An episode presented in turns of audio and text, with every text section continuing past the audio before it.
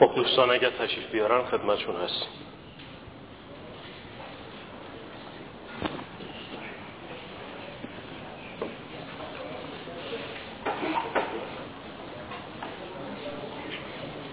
خب یه سلواتی بفرستیم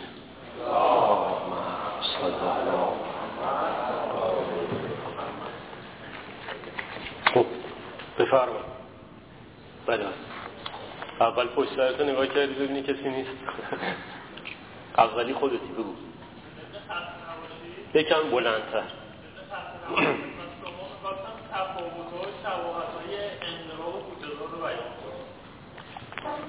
انقلاب و کودتا رو اون به نظری یا این دو تا نمونه نه انقلاب و کودتا رو. اون سوالا کردی که نخونده بودن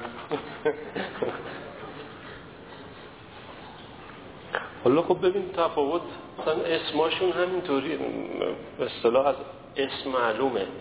این بعضی واژه ها هست معلومه که سیر فراوری دی کرده. این انقلاب چیزی از پایینی میجوشه میاد بالا. این کودتا به چکشیه یه ضربه در حقیقت قاطع می‌زنه. اینکه کودتا خب نه تئوری می‌خواد نه. مناسبات اجتماعی می‌خواد نه پایگاه اجتماعی می‌خواد از بالای جریانی در حقیقت حس هجمونی مثلا نظامی می‌کنه. یا تشکیلات ویژه می‌کنه. اینکه ولی خب انقلاب بالاخره تئوری داره چشم انداز داره استراتژی داره سیر فراوری داره. یعنی سیرهای قبلا طی شده تا گزینه انقلاب تو دستور کار قرار گرفته. طبیعتا سازماندهی می‌خواد لوجستیک می‌خواد نیرو اجتماعی می‌خواد. اون کودتا در حقیقت یک تصمیم یه هسته مخفی است که وحدت حد اکثری با هم دارن منافع مشترک با هم دارن. ولی انقلاب اینطور نیست. یعنی خیلی به اصطلاح پارامترهای دیگه باید تو تحلیل بیاد. ولی کودتا نه. یه سری می‌خواد قطع شه. این قطع شدن سر مثلا نه دیگه نیازی دارن به اینکه حالا جامعه باشون مشارکت بکنه نه احتیاجی به این دارن که بقیه رو متقاعد کنن. ساده ترین کاره. حالا به تشکیلاتی ممکنه سخت باشه و حفظ شرایط بعد از کودتا نیاز به یک تشکیلات جدی مرکزیت دار سانترالیستی داشته باشه. اما خودش نه. ولی خب انقلاب دیگه process و ملات می‌خواد و به اصطلاح مناسبات می‌خواد و امکانات می‌خواد و تفاوت های ماهوی دارن. تفاوتشون در واژه ها در حقیقت مشخص. حالا مثلا ترجمهش هم که بگیری مثلا ریولوشن این ریولوشن بالاخره یه فراوری داره آرام آرام میاد به سرعت نمی‌رسه ولی coup d'état coup یعنی یکسر بزن. خلاصه قطع کن. گردنه رو به اصطلاح ساتور تو بزن. اینکه ساتور با فراوری خیلی فرق داره. حالا کودتا اصلا قابل توجیه نیست. ممکنه یه مقداری پایدار بمونه ولی جامعه به اصطلاح باهاش همخوان نمیشه. تو ایران هم همینطور. با مثلا جریان های کودتایی کسی مثلا هم نوا نشده. کودتای رسمی کلاسیک سی و دو یا فرض کن مثل یا مثل کودتای غیر رسمی غیر کلاسیک 54 54 هم هیچ کسی روی اون حرکت مجاب نبود. حتی مارکسیستا فدایی ها تایید نکردن. نیروهای کنفدراسیون خارج از کشور ملی های چپشون تایید نکردن. اون جریان خودش موند و خودش. حالا یه وقت کودتاهایی هست. ما قبل کودتا و انقلابه مثلا مثل افسران آزاد مصر ناصر 52 یه پایگاه های اجتماعی دارن. ارتش اونجا مثلا یه اتوریته عمومی داره. اگر که خب ضد امپریالیست هم باشی و گرایش های اجتماعی مثل تقسیم زمین و اصلاحات آموزشی و اینا رو هم مد نظر قرار داشته باشی اونجا می‌گیره. چون بین کودتا و انقلابه. خب رژیم سابق هم رژیم مثلا انگلیسی و فاروق انگلیسی اونجا مثلا می‌گیره. یا مثلا می‌بینی تو عراق موقت می‌گیره عبدالکریم قاسم موقت با اینکه زمین تقسیم کرد و خودش هم گرایشات مردمی جدی داشت ولی زود یه کودتای دیگه اومد جمعش کرد. اینکه رژیم های کودتایی ضد کودتا می‌خورن از طرف به اصطلاح بدیل هاشون چیز خیلی پایداری نیست توی جامعه نمیشینه. کودتاهای فکری تشکیلاتی هم همینطوره دیگه. حالا مثلا فرض کنید که کودتایی که حالا 54 بود یا جاهایی که حزب توده علیه بقیه چپا کودتای فکری می‌کرد موندگار نیست این روش های کودتایی. انقلاب بالاخره محصول فراوری و آمادگی هایی رو میطلب و با ذات انسان و ذات طبیعت هماهنگتره.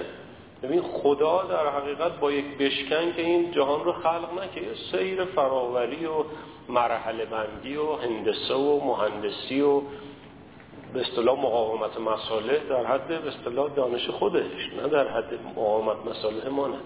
این که اون سیرات شد. حالا حرکت اجتماعی هم به نسبتی که با ناموس جهان با قانون جهان و با طبیعت انسان که حالا تدریجه چه به دنیا آمدنش تدریجه چه بزرگ شدنش تدریجه چه فکر سیاسی اجتماعی پیدا کردنش تدریجه انقلاب هم چون تو سیران انقلاب مثلا تو کشور ما شاید به نظر دفعتا به نظر می‌رسه. ولی خب انقلاب 57 حالا اگه خیلی عقبتر بری به مشروطه می‌رسه اگرم یکم عقب می‌رسه به 32 و 42 محصوله. این تفاوت ها اینطور که به ذهن من می‌رسه این هاست.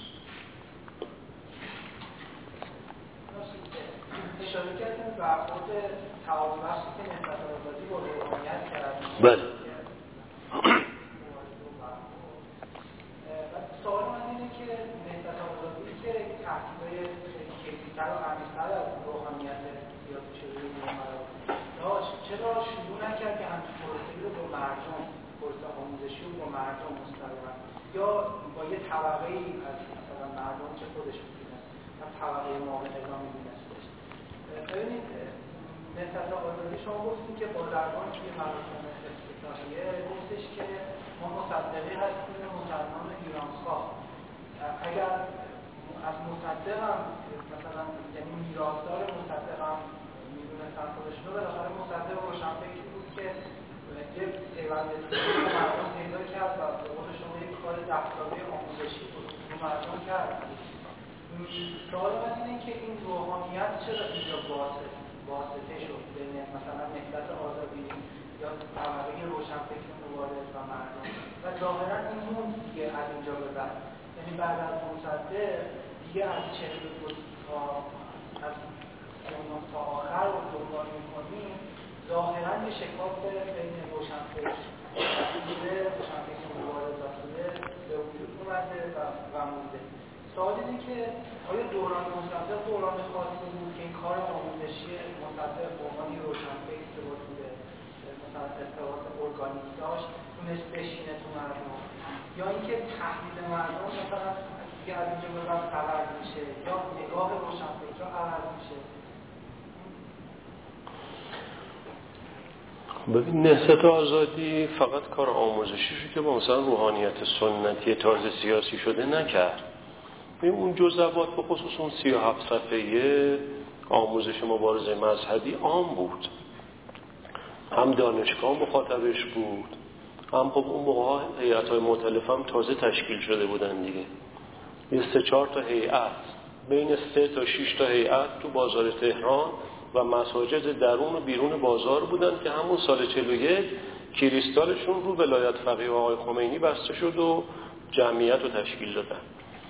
حتی توی زندان 42 مثلا فرض کن خود مهندس آبی مثلا کلاس جنبش ملی گذاشته بود برای همین مثلا لاجوردی و و مثلا اسکرولادی و تشکیل دهندگان معتلفه مثلا نهزت اون جزوه ها خب مثلا به شاخه, های دیگه هم پر می‌کشید دیگه. دانشگاه و بازار و معتلفه و و و و, و. حتی مثلا جبهه ملی. نکته دیگه این هستش که خب پاتوقای آموزشی تشکیل شده بود. یعنی مسجد هدایت بود که خب مثلا دیگه مهمترین پاتوق آموزشی بود. و اونجا آقای طالقانی به اصطلاح محور بود دیگه. یا شرکت انتشار پاتوق آموزشی بود. مثلا همون سمینار دین و روحانیت رو اصلا شرکت انتشار گذاشت. بخشی از روحانیون هم مثلا آقای بهشتی و متحری و اینا اونجا رفتن. متحری اصلا اون مقاله کیفی اون سمینار هم متحری عرضه کرد. و مثلا بازرگان 36 37 به این می‌رسه که ایران کشور واگرایان است. همگرایی نیست. مردم نمی‌تونن با همکار جمعی بکنن. بعد بدیلش چی بود؟ شروع کرد به انجمن سازی دوازده تا انجمن درست کرد که حالا دو سه تاش هنوز باقی.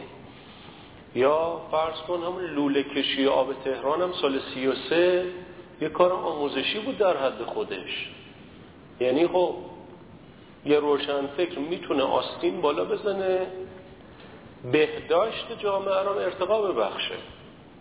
مش که نباید کار سیاسی بکنه که. کار اجتماعی هم لازمه. همچنون که 41 مثلا نهضت آزادی خب بیشتر جووناش دیگه. یه روستایی رو توی منطقه بوین زهرای زلزله زده روستا نمونه ای رو گرفتن. اصلا همه کاراشو خودشون کردن. یه روستا روستا رو آباد کردن. یعنی کارهای آموزش اجتماعی هم به نظر من وجود داشت.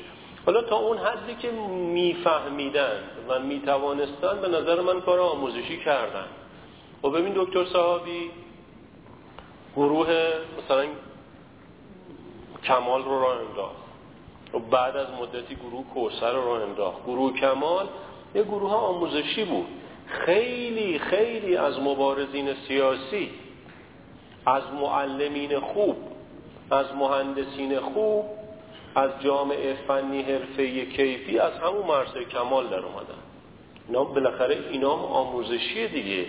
آموزشی که فقط مثلا جزوه دادن یا مثلا کلاس ترتیب دادن که نیست. به نظر من مثلا خود بازرگان وجود آموزشی داشت با انجمن سازی و بعد لوله کشی آب تهران و خدمت شما آقای طالقانی هم که خب مثلا خیلی قبل از اینا است همون بعد از شهریور 20 مسجد سلطان و بعد هم اومد مسجد هدایت که پاتوقش رو زده بود. خب می جوشید دیگه بالاخره اونجا از شیبانی و حسن حبیبی و مهندس صحابی بگی تا حنیف نژاد و اینا جوشیدن بالاخره. هر کی رفت سراغ مشهور روش خودش. بعد دکتر صحابی هم به همین ترتیب. بچه بعدی هم این هستش که اون جزبه ها غیر از روحانیت خب مخاطبان دیگری هم داشت. یا آموزش دورانی در حد خودشون داشتن. ببین مثلا همه رو نمیشه با هم مقایسه کرد. ببین دکتر مصدق خب حقوقدان بود خارج هم رفته بود دیده بود و جهانبینیش هم باز شده بود. تو ذهنش هندسه آموزشی حقوقی شکل گرفته بود. یعنی تئوریش این بود.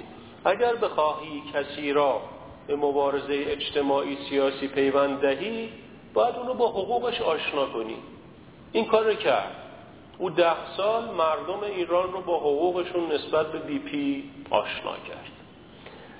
نماینده مجلس رو نسبت به حقوقش آشنا کرد. وقتی که تو دولت رفت وزراشو نسبت به حقوقشون و در قبال مردم حقوق مردم نسبت به کابینه اصطلاح آموزش داد. اینکه اون حالا مهندسی ذهنی آموزشی خاص خودش رو داشت حالا این بنیانگذاران هم به همین ترتیب. حالا یکی مزیتش مثلا قرآن بود آموزشش اونجا شیفت پیدا کرد. یکی مزیتش مثلا فرض کن که ذهن هندسیش بود. خب مثلا کتاب های مهندس بازرگان هم ستای کلیدی آموزشی دیگه. راه طی و ذره بی انتها و عشق و پرستش آموزشیه. یعنی به بچه مذهبی ها اینو یاد داد که می‌تونن که جهان رو با یک ذهن هندسی تحلیل کنن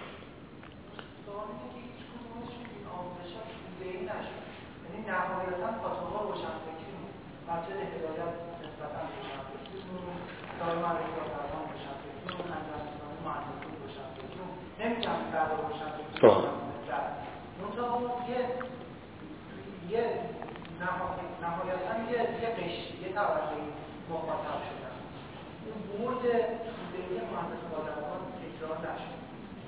آره خب.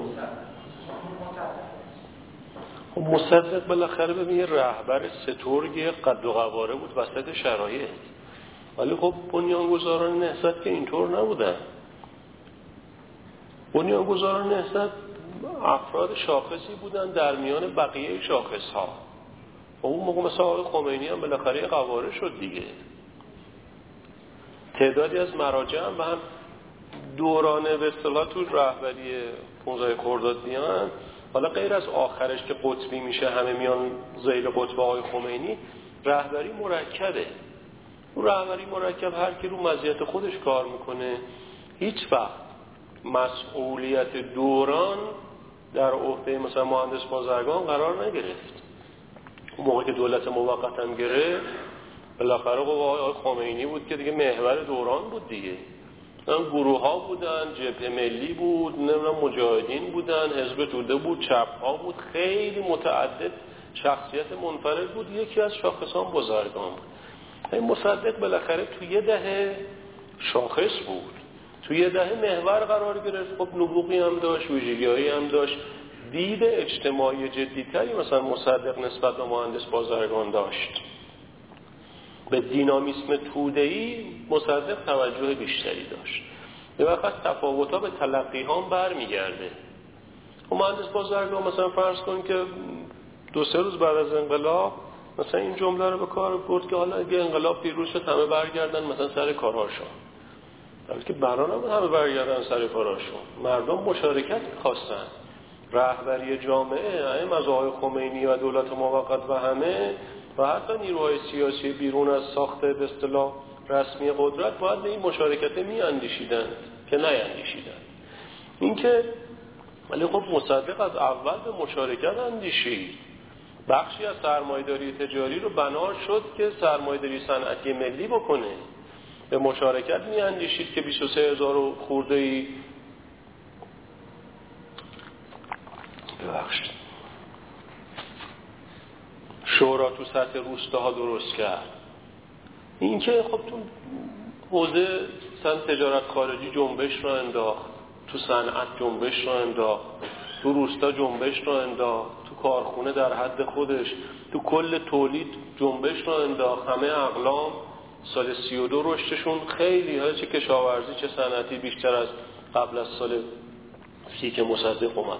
این نشون دهنده به اصطلاح توده باوری بود. توده باوری هم برخلاف اینکه بعضی دوستان جوان نوشتن مصدق پولیسته اصلا پوپولیست نبود. قانونمند آموزش داد قانونمند بستر مشارکت فراهم کرد. قانونمند هم مردم رو به اصطلاح با حقوقشون آشنا کرد و ذریب مشارکتشون رو بالا بود این دید تفاوت مثلا داره. یا مثلا فرض کن مثلا حنیف نژاد. مثلا تبریز رفته بودم. اینقدر که حنیف نژاد تو بازار و با بقال و چقال و زیر پله‌ای رابطه داشت با مثلا روشن فکرای تبریز نداشت. این معطوف به یک تفاوت باوره. ولی خب هم اصر حنیف نژاد هم روشن فکرای بودن که حالا مثلا مثلا اهانت اصلا نیست. نهلشون مثلا کافه فکر می‌کردن توی کافه مثلا پاتوق داشته باشن. دیدگاهاشون به پنج تا روشن فکر مثلا منتقل شه همه کار اینه. لذا تلقی ها تفاوت می‌کنه. فقط تلقی نخبگی در سطح نخبگانه. مثلا مهندس فرض کن بیشتر اینطوری بود. آموزشاش آموزش تودهی نخبگرا بود. مثلا انجمن اسلامی مهندسین انجمن اسلامی پزشکان. یا فرض کن که هم شرکت یادی که درست کرد مهندسینی که اونجا رفتن. توده در حقیقت خاصی مخاطبش بودن. توده به اصطلاح روشن فکری یا تکنوکراتیک بروکراتیکی مخاطبش. ولی مصدق اینطوری نبود. مصدق پیام های دورانی چند جنسی داشت. به همین خاطر هم جنبش ملی جنبشی بود که دیگه تو ایران تکرار نشد. به لحاظ زرید آغشتگی. همه اومدن توش. و همه هم حس کردن که یک جایی براشون تعبیه شده. خیلی مهمه. همه یه تشخص اجتماعی پیدا کردن. ولی خب مثلا تو انقلاب اینطور نشد. تو اصلاحات اینطور نشد. توی مشروطه اینطور نشد. اینکه تلقی های مصدق تفاوت پیدا می تفاوت داشت با تلقی های دیگران. اینکه خیلی نمیشه مقایسه کرد. اگر بخوایم مقایسه کنی باید همه عناصر متشکلشون هم مقایسه بکنی. بله. چرا دولت امینی وقتی پیشنهاد داد به سرنجام ملی برای مشارکت توی دولت؟ سرنجام ملی قبول نکردن چون ظاهرا اینطور بوده که سرنجام ملی اونه که تو زندان بودن. که این توافق بعضی ها مشارکت داشته باشن ولی بعد این بیرون زندان رد شده امینی پیشنهاد مشارکت نداد. پیشنهاد حل اختلاف داشت. یعنی بنا نبود امینی دولت ائتلافی تشکیل بده که حالا مثلا چند تا کرسی قدرت هم تو دولت بده مثلا به جبهه ملی. و جبهه ملی هم خب خودش بالاخره برای خودش حسابی مستقل باز می‌کرد. حالا مثلا ادامه جبهه اول بودن ادامه مصدق بودن. بعضی از بانیان جبهه ملی دوم نزدیکترین ها به مصدق بودن و عضو اصلی کابینه مصدق بودن. برای خودشون در حقیقت یه راسته و یه نسق تاریخی قائل بودن. حالا اون دوره ای که امریکا آمد رو ضرورت اصلاحات و شاه هم عملا منفعل و ناتوان بود از اینکه استارت اصلاحات رو بزن و اصلاحات رو رهبری کنه اونجا بحث جبهه ملی پیش اومد که ما توان تشکیل دولت اصلاح طلب داریم. و خب داشتنم. یعنی اگر که مثلا این اتفاق میافتاد خب بخشی از بازار رو داشتن بخشی از دانشگاه رو داشتن و بخش مهمی از تکنوکرات ها ها رو داشتن. که خب مثلا فرض کنید که همون حد فاصل 32 تا 39 تعدادی از کسایی که حالا زمان مصدق گرایش بورژوازی ملی پیدا کرده بودن از مقاطع کارهای اصلی دوره بودن مثل مثلا آقای اسقر گیتیبین. اینکه اگه فراخان می‌داد در موضع دولت قرار می‌گرفت می‌تونست منشأ اتفاقاتی باشه. اما خب ملکوک هم می‌شد. یعنی می‌رفت دولت رو در جایی تشکیل می‌داد که شاهی بالای دولت هست که شاه حالا مثلا مصدق و سرنگون کرده. خیلی اینطور نبود که همه چیز براش روون باشه. ولی امینی پیشنهاد اعتلاف نداشت. امینی کسانی رو در دولت خودش اوورد که با حد اقل بحث بتواند باشون حد اکثر وحدت رو داشته باشه. مثل ارسنجانی و مثل فریور و مثل درخشش و مثل علموتی. یعنی خیلی با علموتی چونه نزد تره اصل از کجا آورده ای علموتی اومد سازوکار رو فراهم کرد ارسنجانی اومد زمین رو تقسیم کرد. اینکه دولت ائتلافی خیلی بحث این تو روشن فکرهای چیزی بخواد مورد وفاق قرار بگیره خیلی بحث می‌بره. اصلا ممکنه نشه. مثل همین جپهی که آقای معین بعدش داد تو انتخابات اصلا 18 ماه هم با هم نشستن و پا شدن و اساسنامه نوشتن و آینامه هیچ وقت هیچی از توش در نهمت و در نخواهد آمد. اون موقع مثل همینطور. اینکه پیشنهاد اعتلاف نداشت. بعد امینی هم با خوشنام خیلی نبود. حالا خب خانوادهش که زمیندار بودن خودش عاقد قرارداد کنسرسیون بود. یعنی جبهه ملی نمی‌رفت حزم علی امینی بشه. که علی امینی همیشه یک واسطه تاریخی در ایران بود. حالا بعد از کودتا قرارداد کنسرسیون رو بست. تو دوران کندی اومد محلل شد که مثلا رفرمی تو ایران ترتیب داده بشه. پنجاه و هفتم که دیگه مثلا شاه به در بسته خورد. مثلا یکی از گزینه ها علی امینی بود که حالا شاه با علی امینی هم مذاکره که علی امینی نپذیرفت چون دیگه دو بار محلل بودن رو تجربه کرده بود بار سوم نمی‌خواست محلل بشه. کسی هم دیگه نمیپذیرفتش. بذار پیشنهادش پیشنهاد اعتلاف نبود. جبهه ملی هم خب می‌خواست به اصطلاح مسیر انحصاری خودشو داشته باشه.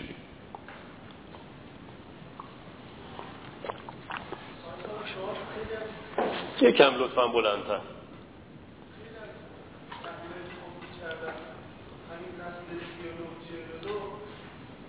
بعدش شرایط تحلیلی که می‌کردن خیلی به اعتقاد از کارشناسا متناسب باشه یه بگم بعد و دو ساختار سیاسی رژیمش ها عوض شد. یعنی یه نسل مثلا اصطلاحا جمعی اومدن وارد شدن با پنجاه که نفت گرون شد. که خود می‌کنن که خب چهل و پنجاه پنجاه منشه خدمات خیلی زیادی شد واسه کل ایران خب مثلا این جوانانی که اومدن تو کادر رژیم شاه کیا بودن؟ بعد شرایط عوض شد شاخصه هاش چی بود؟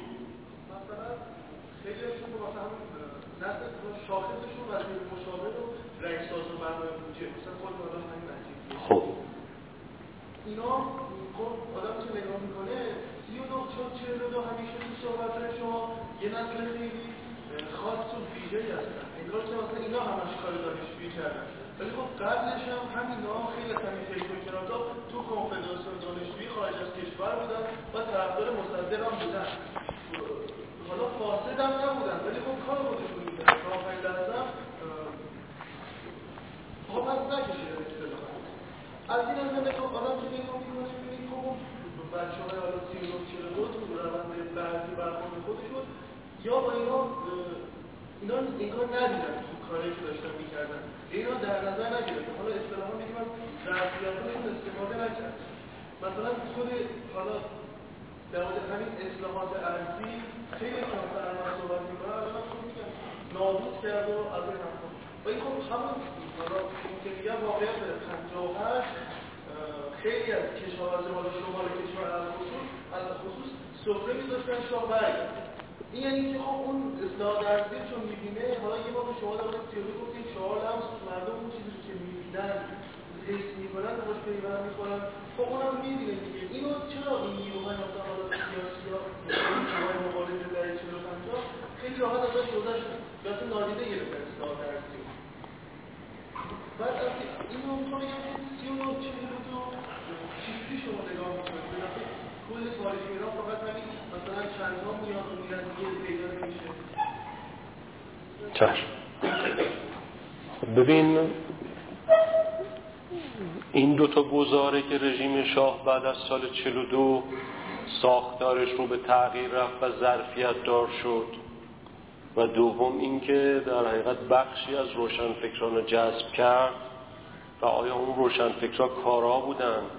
توانستن سنن اون رژیم رو هم تغییر بدن؟ اینا به اصطلاح مستند می‌خواد.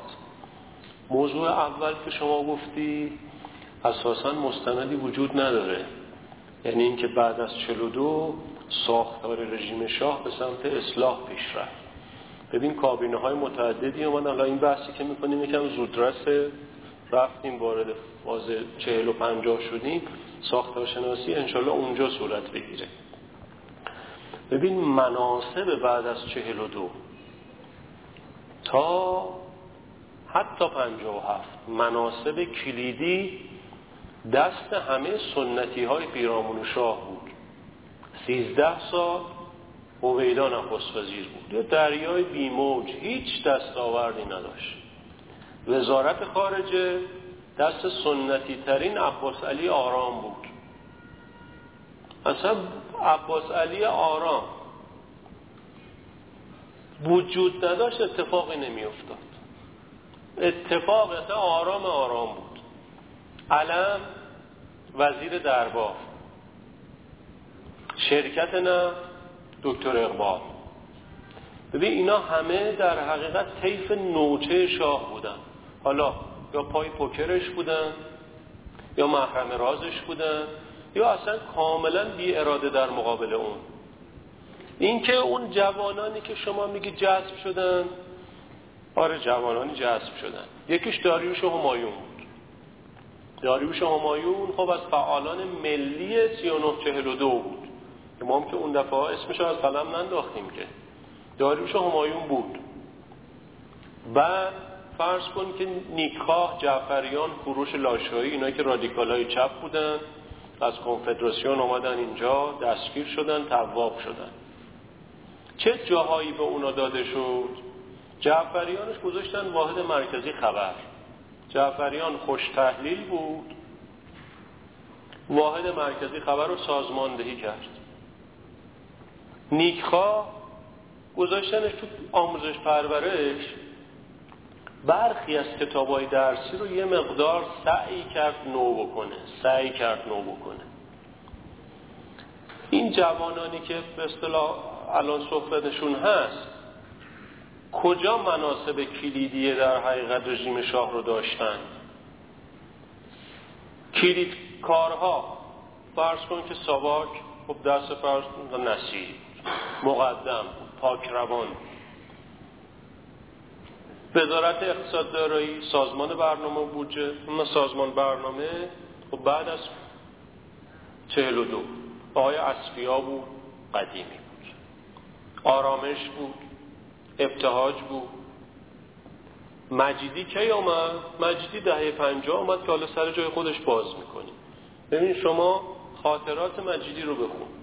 هم گامنو منتشر کرده خاطرات عبدالمجید مجید مجیدی اصلا عنوان می‌کنه ما با عنوان چه زمانی که ابتهاج رئیس سازمان برنامه بود من باش کار می‌کردم اصلا ما نمی‌دونستیم درآمد نفت چقدره. عنوان می‌کنه که ابتهاج تو کنسرسیوم نفوذی پیدا کرده بود.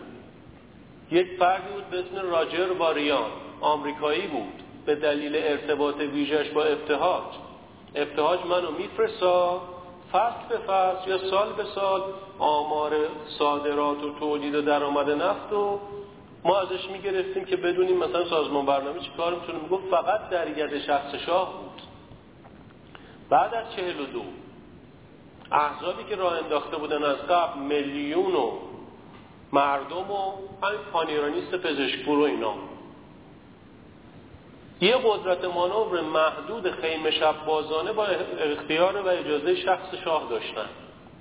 بعد سال 53 که حزب رستاخیز رو خواست درست کنه یه شبه گفت همه احزابی که هستن جمع. ما می‌خوایم یه حزب واحد سراسری درست کنیم. حالا شما نگاه بکن شاخص داره دیگه. برو تو به اصطلاح قوانین بودجه سالهای مختلف. نهادهای سنتی global بودن. بودجه تخت باز. شرکت نه بودجه شما پیدا نمی‌کنی تو بودجه سالانه برای global باز باز. opening opening. ساواک اوپنینگ اوپنینگ. بنیاد پهلوی باز باز. فراخ فراخ. چه جایی وجود داشته برای در حقیقت حرکت های اصلاحی؟ رژیمی که دو بار سرکوب کرده مصدق ملی رو سرکوب کرده آقای خمینی رو تبعید کرده دهقان رو کشته نمی‌دونم سازمان افسری رو خونین کرده و و دیگه کارنامه داره. بعد از 42 ساواک قدر قدرتتر اقتصاد نفتیتر نیروها سنتیتر ببین سال 56 مرداد 56 اتفاق تاریخی افتاد. اومدن گفتن سنتی ها جارو. دیگه دوره قبیدا و عباس علی آرام و علم هم که سرطان گرفت خودش اصلا اون سال 56 فوت کرد. گفتن بیایم حالا دموکراتیزه کنیم و یکم جوانان بیاریم. آموزگار آوردن. حالا آموزگار که جوان نبود. سنتا پدرش و اینا انگلیسی بودن و تو بودتا بودن و آموزگار این ببینید خیلی مهمه. اینا رو شما دقت کن. سال سی و یک. یه هیئتی میاد به اسم هیئت کارشناسی آب. از امریکا میاد ایران منابع آب ایران رو ببینن چیه. اومده بودن اطلاعات جمع کنن. یکی از اعضای این هیئت امریکایی کارشناس منابع آب در ایران جمشید آموزگاره. اینا هم در حقیقت نسل نو بره ریز ببینه. نمیشه فقط با یک منبع که به اصطلاح فلان فرد حالا الانی که سی سال از تجربه جمهوری اسلامی میگذره بیاد دیگه آره مثل که 42 تا 57 تو رژیم شاهی روزنه هایی بود برای اساسا روزنه وجود نداشت. یک باشگاه یک باشگاه ورزشی شما نشون بده که مستقل باشه بخواد تنفس مستقل بکنه. باشگاه شاهی یک گرایش ملی داشت. دایی دکتر اکرامی فرد سالمی بود با های بنایی که مسئول پیشاهنگی بود و آموزش پرورش رو وزیر نبود مدیر کل آموزش پرورش بود همکار بود. بخشی از بچه های تیم شاهین هم همه مهندس و دکتر و تکنوکرات و و اکثر تماشاچی های ورزش ایران هم تیم شاهین بودن. سال 46 خسروانی باشگاه شاهین منحل. تنها باشگاه خصوصی ایران. تنها باشگاه خصوصی ایران منحل. خب این تو این حوزه. تو حوزه مطبوعات شما نگاه بکن تمام دهه چهل فقط یه نشریه نگین وجود داشت که کاملا تئوریک بود. هیچ تو حوزه سیاسی تاریخی استراتژیک نمیرد یه مجله فردوسی هم بود عباس پهلوان پسرخاله شاه. این هم تو حوزه به اصطلاح ادب و فرهنگ. سینما رو نگاه کن. بعد از کودتا فیلم هایی که ساختن بیشترش و افسرهای ارتش شدن فیلمساز. شما هر جا نگاه بکنید جای بازی باقی نگذاشته بود. اینکه مستندی وجود نداره بعد از 42 ساختارش اصلاح شد جای بازی گذاشت. اونا رو هم که آورد به اصطلاح مصرف خارجی داشت. آقا نیکخواه تا دو ماه پیش برانداز بوده. حالا اومده تو آموزش پرورش ما داره کار می‌کنه. لاشایی شده تئوریسین ما آقای جعفریان هم شده رئیس واحد مرکزی خبر واسه ما جزوه سیاسی می نویسه اینا مورد مصرف خارجی داشت مورد مصرف بین الملل نیکخواه جعفریان اینا نقشی تو رژیم نداشتن. تو بنیاد رژیم. شما برو دفاع نیکخواه رو تو دادگاه سال 58 بخون. نیکخواه با آدم کیفی بود. نیکخواه توی دادگاه گفت من سعی داشتم. از طریق بعضی از کتابهای درسی نکات فرعی رو مطرح کنم. این چند تا ملافه پیچیده میشه دوره در حقیقت یک واقعیت. من سعی داشتم در برخی کتابهای درسی بعضی نکات فرعی رو مطرح کنم. چه قدرت منوبی داشتن؟ تا روز آخر پیرامون پیرامون شاه همه وحشی ها و سنتی ها بودن. اویسی قضا فردوس نظامی اطلاعاتی رکن دویی رفیق از دوران تحصیل سوئیسش. هویدا که حالا تا همین اواخر بود. ببین اون طیف پیرامونی کیا بودن؟ این یه شاخصه. جوانان اولا چقدر اومدن به داخل کابینه؟ عبدالمجید مجیدی هم اگر اومد اصلا خود خاطرات خودشو شما بخون. فاقد اختیاره. عبدالمجید مجیدی خاطراتشو بخون نظرشو روی به اصطلاح تزریق مالی به برنامه پنجم رو ببین. شما برو مقدمه برنامه تجدید نظر شده پنجم بخون. کامل رفت تو خط شاه. اصلا هویتی نداشت. سال 53 تو سمینار رامسر هم آقای بهمن آبادیان هم آقای کنستانتین مجلومیان روی برنامه موضع گرفتن. شاه بهمن آبادیانه که کارمند عبدالمجید مجیدی بود با فحش ناموس فحش مادر از جلسه بیرون کرد. کجای دنیا اینطوری بوده؟ که بحث کارشناسی حالا بهمن آبادیان هم که انقلابی و رادیکال نبوده که ملاحظاتی داشته. یه جزوه داره مثلا حدود 130 صفحه است. تو چهار محور برنامه تجدید نظر شده پنجم رو نقد کرده از موضع دلسوزی برای نظام و آینده داری رژیم شاه. همون برخوردهایی در حقیقت لومپنی تصفیه گونه خود شاه سال 53 اومد. چه واجه هایی به کار برد موقعی که می‌خواد حزب درست کنه؟ گفتش که اونهایی که قرتاس بازن از مملکت بیرون. کدوم در حقیقت رهبر مملکتی این واژه ها رو به کار می‌بره؟ بعد چی گفت؟ گفت آقا هر کی مخالفه ما پاسپورتش رو میدیم دستش از کشور خارج بشه. آیا جای بازی به قول شاعر برای آب و آفتاب وجود داشت؟ در دهه چهل و پنجاه؟ اونهایی که در دهه چهل به گزینه دیگری رسیدن اینو توجه داشته باش شما. همشون مبارزین و فعالین دموکراتیک 3942 بودن. کار علنی می‌کردن کار قانونی می‌کردن با همه جوانیشون در تأسیس نهضت آزادی مشارکت داشتن.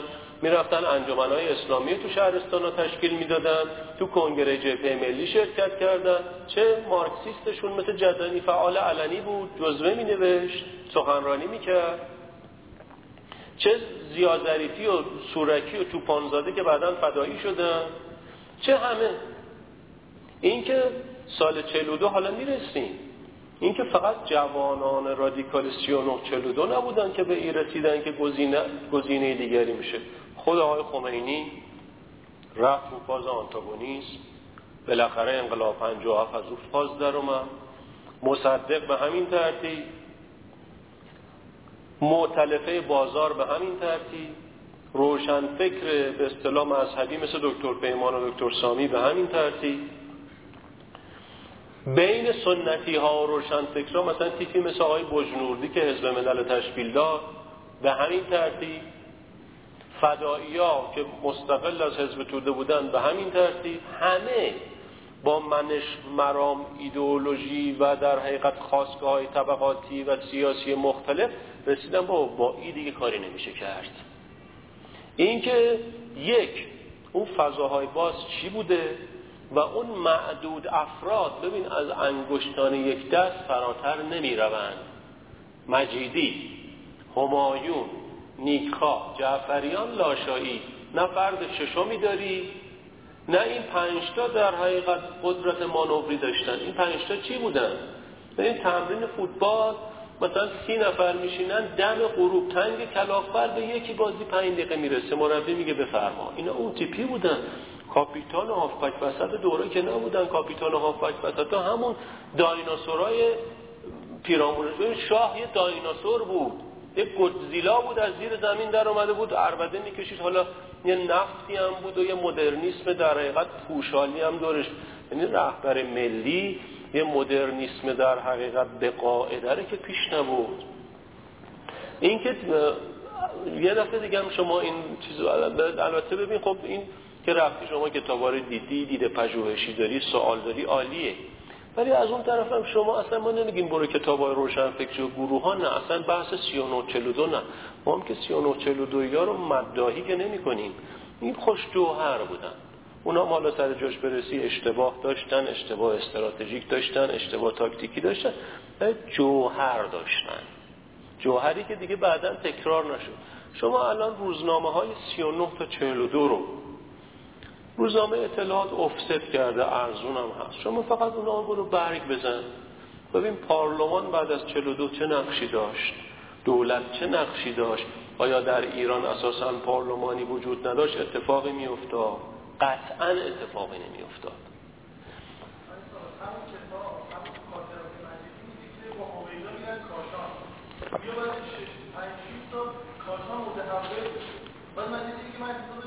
بعد من دیدم که من داشتم که تشکری صورت کارشان مثلا چه تحولی پیدا کرده؟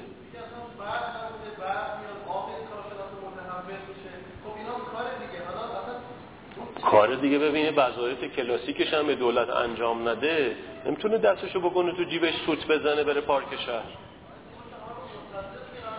نه با مصدق نه نه با مصدق نه با همین مثلا فرض کن که دولت سرکوبگر تو کره جنوبی دولت پارک چونکی با جنرالا تو آرژانتین با مثل خودش. با سوهارتو نه با سوکارنو نه با سوهارتویی که یه میلیون نفر رو تو اندونزی کشت. توسعه اونا رو با توسعه شاه مقایسه کن. سازمان برنامه اونا رو با سازمان برنامه شاه مقایسه کن. تازه اندونزی نفت نداشت کره نفت نداشت. هر دو وارد کننده نفت بودن. ما قبل ایران بودن زمانی که استارت توسعه رو زدن. کره 1955 که استارت توسعه رو زد ما قبل ایران بود. اندونزی سوکارنو و هم سوهارتو ما قبل ایران بودن. ترکیه هم به همین ترتیب.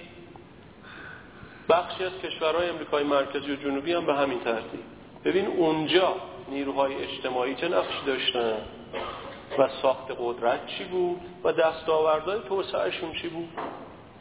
شاه یه مصاحبه در مال سال 55 مصاحبه امیر تاهری سردبیری که اون موقعی کیهان که الان سردبیر کیهانه لندنه باهاش که اون مصاحبه رو شما برو ببین. اون صحبت شخص شاهه. دو صفحه کامل کیهان با خورده. شاه چی کرده؟ شاه خودش ایستاد پای این که حجم مالی برنامه پنجم دو برابر بشه. وقتی دو برابر شد حجم مالی برنامه پنجم دو برابر حجم مالی برنامه اول دوم سوم چهارم. و هی آقای مجنومیان گفت آقا این دیوان اینقدر سیسی جا داره توش نریزی. ریخ تهوع وجود اومد تو جامعه ایران. اون مصاحبه رو شما رو بخون. میگه سازمان برنامه ای که خود ترمز توسعه است باید منحل شود. همون حدی که احمد نژاد الان می‌زنه. سازمان برنامه رو سکه پول کرد. با اجازه شما بده. اجازه شما بده. سازمان برنامه رو تو خودت یه تنه ایستادی مقابل سازمان برنامه. خودت پشت ناموس دادی خودت آبادیانه بیرون کردی خودت مجلومیانو بها ندادی. بعد یه جمله داره. یه جمله دیگه داره. میگه من دوم جنرال های فاسد را می‌گیرم از ارتش بیرون میاندازم. با جنرال های فاسد توفانیان بود مقاطعه کار اصلی ساخت و سازهای ارتش با او بود. خریداران آواکس از آمریکا پیرامونای شاه کی ارتشی فاسد؟ مگه جرأت داشت تو پیرامون شاه نباشی فساد بکنی؟ ولی مهمترین جملهش اینه. این اصلا دیگه سرفصل بحث رو تموم می‌کنه. میگه اگر از این به بعد یک ریال اضافی گیرمان بیاید دیگر آن را آتش نخواهیم زد. این جمله یعنی هر چی منابع مالی بوده ما آتشش زدیم. همین عبدالعجید مجیدی توی همون مقدمه که می‌نویسه به تأسی از شاه تو خاطراتش برو الان نگاه کن خودم برنامه تجدید نظر شده پنجم رو صحه نمی‌گذارد. اونجا عنوان می‌کنه که تا کنون سرمایه در ایران یک کالای کمیاب بود. اکنون ما دیگر هیچ محدودیتی نداریم. سرمایه در ایران به یک کالای پریاب تبدیل شده. چه کار کردن؟ یه عروسی هفت شبانه روزی واقعا پنج سال عروسی رو انداختن خوردن و پاشیدن و هر مغازه می‌رفتی آناناس و موز و نارگیل وارد بود. این بازار کویتیا شلوار لی و رانگدل و لیوایز و تو چارا اسلامبور درست کردن نمی‌دونم تو بازار تهران درست کردن. همه آژانس های مسافربری شهری رو همون سال 52 یعنی آتیش زدن به پول مثل پسرهاجی کمک 500 میلیون دلاری کرد به صندوق بین المللی پول شخص شاه سال 54 صندوق بین المللی پول خودش کمک کننده است. 500 میلیون تومن پول صندوق کمک کرد به صندوق اوپک. 500 میلیون دلار پول کمک کرد به صندوق سازمان ملل. امریکا به سازمان ملل اصلا بدهکار بزرگه. آبونش رو نمیده. از اول تا الان. این اومد پسر حاجی بازی داره بود شما برو آمارا رو ببین. گزارش بانک مرکزی سبز سال 54 رو شما ببین. صف تخلیه بار در بندر عباس. و خرمشهر 154 روز طول می‌کشه که کشتی تخلیه بشه. بزرگترین دموراژای تاریخ واردات ایران همین 54 55 داده شده. زنجیره 154 کشتی هر چی بود وارد کردن. هر چی بود وارد کرد تولید نابود شد. اصلاحات ارزی نه اتفاقا همین بچه های 39 42 به اصطلاح نه منگلوار با شرایط برخورد می‌کردن نه رادیکال افراطی در حنیف نجات سال 42 نه مذارت می‌خوام 45 46 پرسیدن نظرت واجب اصلاحات ارزی چی ببین دو تا نکته کیفی گفت. یکی گفتش که دو سال باید زمان بگذره ما بتونیم اصلاحات ارزی رو تحلیل کنیم. حرف کارشناسیه. دومی هم یه حرف کیفی زد. گفت نظامی که تار و پودش فاسد است اصلاحات نمی‌تواند بکند و رژیم شاه نتوانست اصلاحات بکند. نتونست توسعه سیاسی و توسعه اقتصادی رو با هم پیش ببره. اون توسعه اقتصادی هم رو نفت بود. یه حباب ترکی بود. شاه وقتی رفت خارج حرف خیلی کیفی زد. خب آقا این طبقه متوسطی که من درست کردم که علیه خودم انقلاب کرد. طبقه سازیش هم طبقه سازی آلمانه ای نبود به قول دوستان امروزی آلمانه نبود. این که ببین الان خب مثلا چون تجربه سی سال جمهوری اسلامی به اصطلاح دیگه گل و بلبل به پا کرده همه فکر می‌کنن اون دوره کاری می‌شده کرده. نه بابا کاری از مصدق پارلمانتاریست تا بازرگان به اصطلاح مسالمت آمیز تا آقای خمینی تا حنیف نژاد تا بچه بازار تا همه اینا. گزینهشون گزینه در حقیقت سرنگونی بود. حالا هر کی با مشی خودش هر کی با به اصطلاح استراتژی خود گزینه گزینه سرنگونی بود. این همه این نیروها همه ببین حتی مثلا همینایی که الان دیدیم دیگه اولش مثلا فرض کن خود آقای خمینی با شاه از موزه نصیحت در آمد آخر در حقیقت مثلا بحثای دیگه به وجود اومد. نیروها به همین تا نیروها نیروهای سیاسی ایران خیلی مهم بود. این بزرگواری رو داشتن که گولتای 32 رو فراموش کنن. بگن اصلاحات آری دیکتاتوری نه. سلطنت آری دیکتاتوری نه. بالاخره سلطنت رو گفتن هم که خود تصیب وایسا. این خیلی بزرگواری بود. خیلی بزرگواری بود. ولی او چه برخوردی کرد؟ رفت تو صحنه قوم و این ور و اون ور و شاخشونه بکشون سال 32 لومپنا رو وسط گذاشت. سال 42 هم باز لومپنا رو وسط گذاشت. 15 خرداد همه جا رو با آتیش کشیدن. اینکه شخص خودش فرهنگ سرکوبگر فرهنگ لومپنی و اینکه فقط سرکوب کن تا باقی بمونی نتونست کندی بالاخره با زور مجابش کردن. 56 هم همین اتفاق افتاد. 56 چه اتفاقی افتاد؟ 57 این حرف شریف امامی خیلی کلیدی بود. از اون طرف اومد ذریب حقوق کارمندا رو اضافه کرد و گفت رادیو سه از اون بذار و مذهبی هستیم. ولی یه جمله تاریخی گفت گفت این کشتارها برای ما مسئله درست می‌کنند. هر کشتاری ختم دارد هفت دارد چهلم دارد. این رژیم اصلاح طلبه. شما بخوای توسعه اقتصادی بکنی ولی هی خون بریزی مثل گوسفند سر همه رو ببری. سر دانشجو و سر تکنوکرات و سر آخوند سیاسی شده و سر نمی‌دونم فرض کن بقایای جریان مصدق و همه رو بخوای ببری زیر آب اینطوری که نمیشه که. اینکه نه در پاسخ اگه بخوایم بحث رو جمع کنیم ساعتم هشت شد نه جای مانور جدی وجود داشت نه اون نظام در حقیقت پوست انداخته بود به طور کیفی. اینا رو اصلا از ما شما باور نکن. ببین حالا بذار انشالله سر جاش میریم. از پنجا و پنج بعد از اینکه اقتصاد ایران ناشی از برنامه تجدید به نظر شده شخص شاه به تحول دچار شد روزی دوازده ساعت حدودا تو شهرهای اصلی برق می‌رفت روزی 6 ساعت برق تو تهران می‌رفت. بحران مسکن بحران ترافیک بحران آب بحران برق همه اینا بحران مهاجرت ها ها خالی شدن اینا یه دوره هست اسمش دوران به اصطلاح انتقاد از خوده تو داخل سازمان برنامه. من یه فهرست برای شما میارم. برو اون جزبه ها رو نگاه بکن. نقد ها به برنامه پنجم و مبانی برنامه ششم.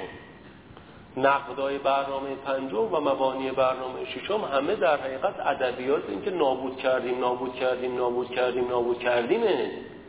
بها ندادیم بها ندادیم بها ندادیمه.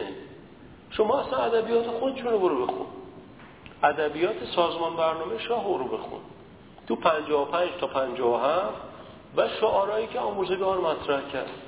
تو دولت مرداد 56 این که به اصطلاح همه کسانی که این دیدگاه رو دارن که جای بازی بود و جای نوسازی بود جای جوانگرایی بود به اصطلاح کامل مستند میشه باهاشون مناظره کرد.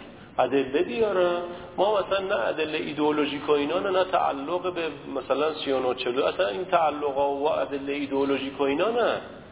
ادله صرفا عدد و رقمی کارشناسی. ببینیم مثلا چه جایی وجود داشته چه چیزی وجود داشته. حالا انشالله جلسات بعدم هست. دهه 45 که میریم بیشتر باز می‌کنیم. شب همگی بخیر. خسته